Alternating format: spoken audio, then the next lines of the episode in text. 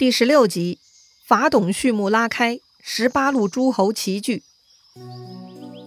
上回咱们说到，曹操行刺董卓的行动呢，在他逃跑离开洛阳以后，才被董卓识破。于是董卓下了通缉令，全国追捕曹操。曹操呢，被迫进入了逃亡模式。结果还没离开豫州，就在中牟县被抓住了。但是幸运的是，中牟县令陈宫呢，其实是个报国志士。他听了曹操的报国宏愿之后，就决定投靠曹操。不但呢把曹操给放了，还丢下自己的官位，跟曹操一起逃跑了。但是啊，在逃跑的路上，发生了一件令陈宫很难接受的事情：他们误杀了曹操父亲结拜兄弟吕伯奢一家，不到一个时辰就沾上了九条人命。但曹操对此不但没有悔悟，还大放厥词。说什么宁叫我负天下人，休叫天下人负我。看到曹操如此狂妄残忍，陈宫觉得非常不爽。他开始怀疑自己看错人，他怀疑自己的选择了。离开杀害吕伯奢的凶案现场，一路无话。两个人连夜前行，又走了几里路，来到一个客栈，总算可以落脚了。刚刚过去的几个时辰，曹操的神经绷得太紧，他疑神疑鬼，又杀了很多人。此时的曹操啊，觉得很疲惫，就洗洗先去睡了。而成功呢，他怎么也睡不着，他反反复复思来想去，实在是无法忍受一个所谓的报国忠臣用如此凶残的方式杀害无辜，居然还不自省。按照成功的价值取向，他是要杀了曹操，以免这厮将来祸害更多人。但是，正当成功拔出佩剑，准备来杀熟睡的曹操的时候，他转念又想到。自己为了报效国家才跟着曹操来的，就这么趁着他睡着把他给杀了，也不正义呀！哎，算了，既然道不同，那就不相为谋吧。得了，三观不合，不跟他混就是了嘛。于是呢，成功趁着夜色独自走人了。到了下半夜，曹操突然醒来，发现成功不见了。他迅速猜到成功是看不惯自己才离开的。经历吕伯奢一事，成功已经不再欣赏他曹操了。谁知道成功还会做出什么事儿来？看来此地不宜久留，我也得赶紧闪人了。曹操没工夫伤感，他的神经一直紧绷着，从未放松。所以啊，一发现情况有变，他就很警惕地离开了。为了防止被成功算计，曹操呢改变了之前的前进路线，不去谯郡了。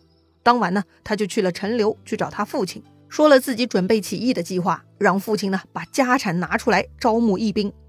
曹操的父亲听了儿子的计划，觉得可以操作，否则他们曹家永远都要被董卓压着打了，以后再也不能过正常的日子了。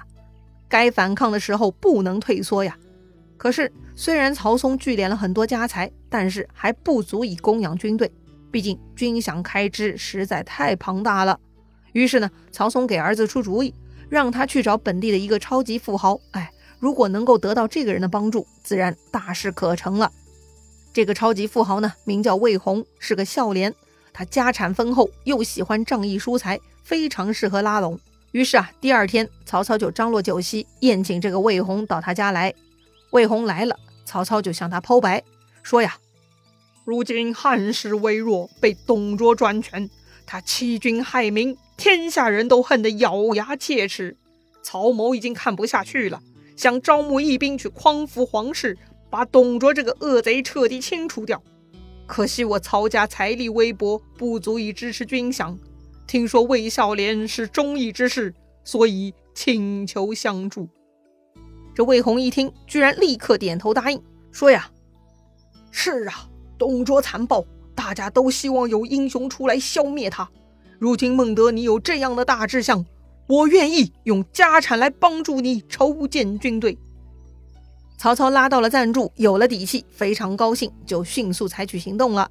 他立刻发布文书，书上说那是矫诏啊，也就是假的诏书了。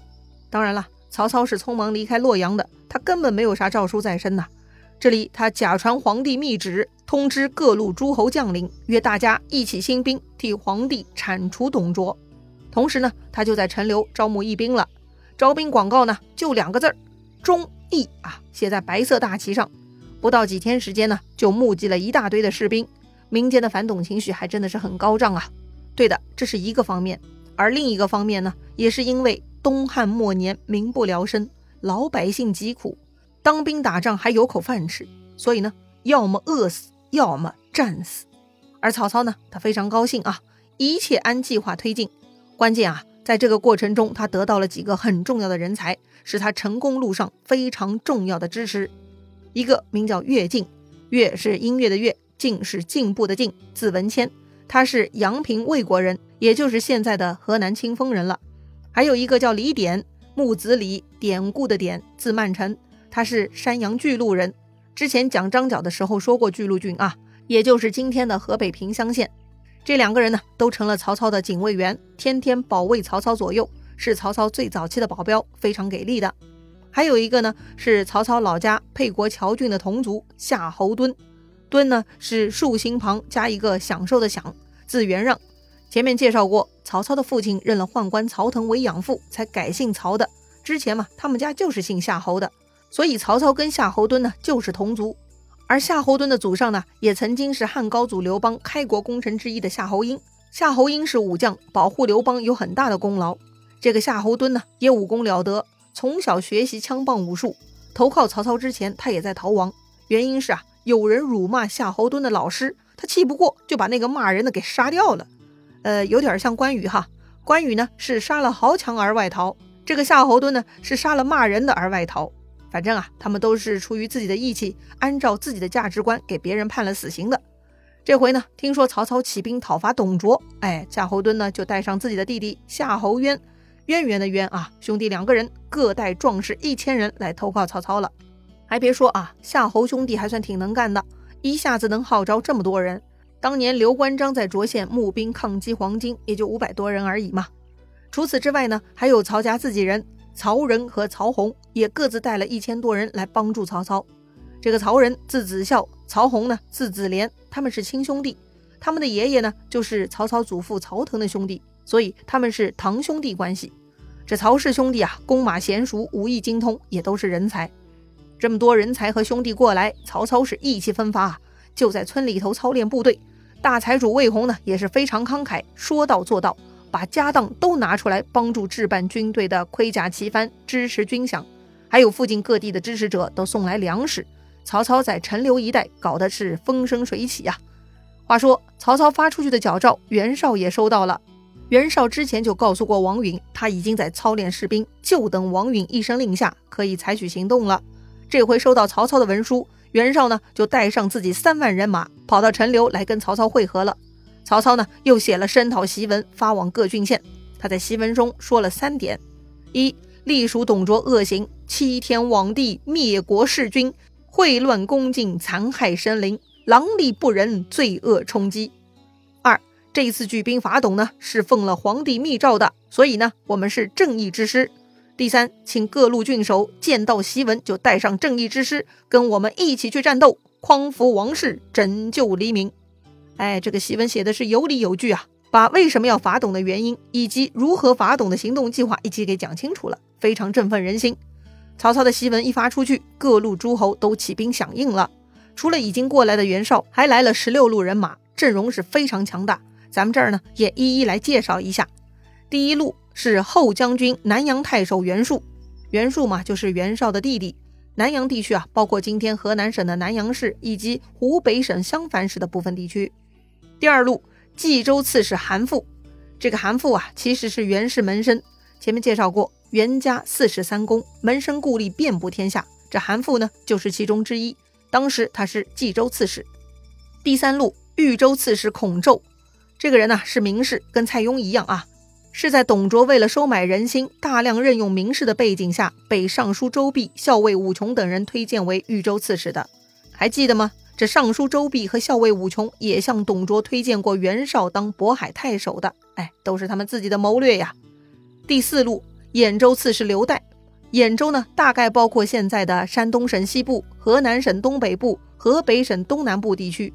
这兖州刺史刘岱，哎，又是个姓刘的，不会他也是皇族吧？bingo，你又猜对了，他是汉室宗亲刘虞之子刘繇之兄。这里插播一句啊。后来曹操手下呢也有一个将领叫刘岱，跟这个兖州刺史刘岱同名同姓，很容易混淆。但其实啊他们是两个人。继续说第五路河内郡太守王匡，河内郡呢，在今天河北省北部。这个太守王匡啊，并没有太大的来头。他呢是何进时代被提拔的，后来跟袁绍一起参与了剿灭十常侍的行动。第六路，陈留太守张邈。这个张邈很有意思，他没有特别牛的出身，他呢是属于很有个人魅力的那种。他年轻时候啊就以侠义闻名，接济贫困、助人为乐，是倾家荡产。好汉们呢都很喜欢跟着他混，挺有大哥大风范的。曹操、袁绍啊都是张邈的朋友。第七路。东郡太守乔瑁，东郡呢包括河南省东北部和山西省西北部地区。这个太守乔瑁啊，是前面说过的那个给予曹操极高评价的乔玄的晚辈，可能是儿子，也可能是侄子。这一点呢，学者们有争议啊，咱就不纠结了，知道他是出自乔家名门就好了。第八路山阳太守袁仪，这个山阳呢，在今天山东省东南部地区，袁仪呢是袁绍的堂兄。加上前面的第一路袁术，第二路韩馥，哎，这已经是第三个袁氏相关的势力了。第九路冀北相鲍信，冀北嘛，大概是在今天山东省西北部。还记得鲍信吗？前面在京城啊，他又找袁绍，又找王允，跟他们说董卓有问题。结果嘛，那俩人当时都不搭理他，于是鲍信就自己走人回老家了。第十路北海太守孔融，这个北海呢，在今天山东潍坊的东南部。太守孔融。哎，孔融这个名字是不是很耳熟啊？是啊，小时候我们都听过他的故事啊。孔融让梨嘛，这孔融文学造诣很高，是建安七子之一，家学渊源，是孔子的二十世孙。他小时候啊就非常聪明，与众不同。但是太过优秀的人很容易走入另一种极端，高傲不通人情。所以孔融说话很尖锐，喜欢辩论和抨击，也成了他的致命缺陷。第十一路广陵太守张超。广陵呢，就在江苏省扬州及其周边。张超呢，是第六路陈留太守张邈的弟弟。第十二路徐州刺史陶谦。徐州呢，不是今天的徐州市那么小啊，而是一部分山东和大部分江苏省地区。陶谦呢，曾经跟着黄甫松在西凉平过羌族的叛乱。第十三路西凉太守马腾。西凉地区啊，包括甘肃省西部、内蒙西南和新疆的部分地区。太守马腾呢，是东汉开国功臣之一。伏波将军马援的后人，著名成语“马革裹尸”就出自马援了。第十四路北平太守公孙瓒，北平郡的具体位置呢也是有争议的，有的说是河北承德一带，也有的说呢就是北京啊，难以确认。大致嘛就是在河北中北部地区吧。太守公孙瓒在书中呢，这已经是第二回出场了啊。第一回呢是刘备灭了渔阳叛乱之后，公孙瓒帮忙向朝廷请封的，追回了刘备之前平定黄巾的功劳。让刘备真正进入了官场。公孙瓒呢是刘备的老同学，他们都是当年卢植的学生。第十五路上党太守张扬，上党呢在山西省东南部。这个太守张扬啊，勇武过人，很早就成了武官，跟过丁原、何进等人。这一年呢，碰到了上党山贼祸乱，何进啊就派张扬去上党剿匪，于是张扬就留在上党了。第十六路乌程侯长沙太守孙坚。长沙嘛，基本就是现在的湖南省了。孙坚我们已经很熟悉了哈，前面参与平定黄巾的时候非常骁勇，武艺高强。后来呀，他又去平定了长沙叛乱，就受封乌程侯、长沙太守了。这十六路军马加上曹操和袁绍的部队，一共十八路，来自全国各地，合计有四五十万人聚集到了一起，那是威风凛凛，斗志昂扬啊！这小小曹操的号召力居然这么大呀！或者说，皇帝的密诏就这么有用，可以一呼百应？事情嘛，当然不会是这么单纯的。咱们也来说道说道。董卓倒行逆施，确实是大家的公敌。董卓挟持天子，有篡位的趋势，这是所有人都不能容忍的事情。所以呢，讨伐董卓确实是大家一致的目标。董卓一旦被消灭，朝局安排、资源分配就要重新调整了。这么大的事儿，有头有脸的人是绝对不能缺席的呀。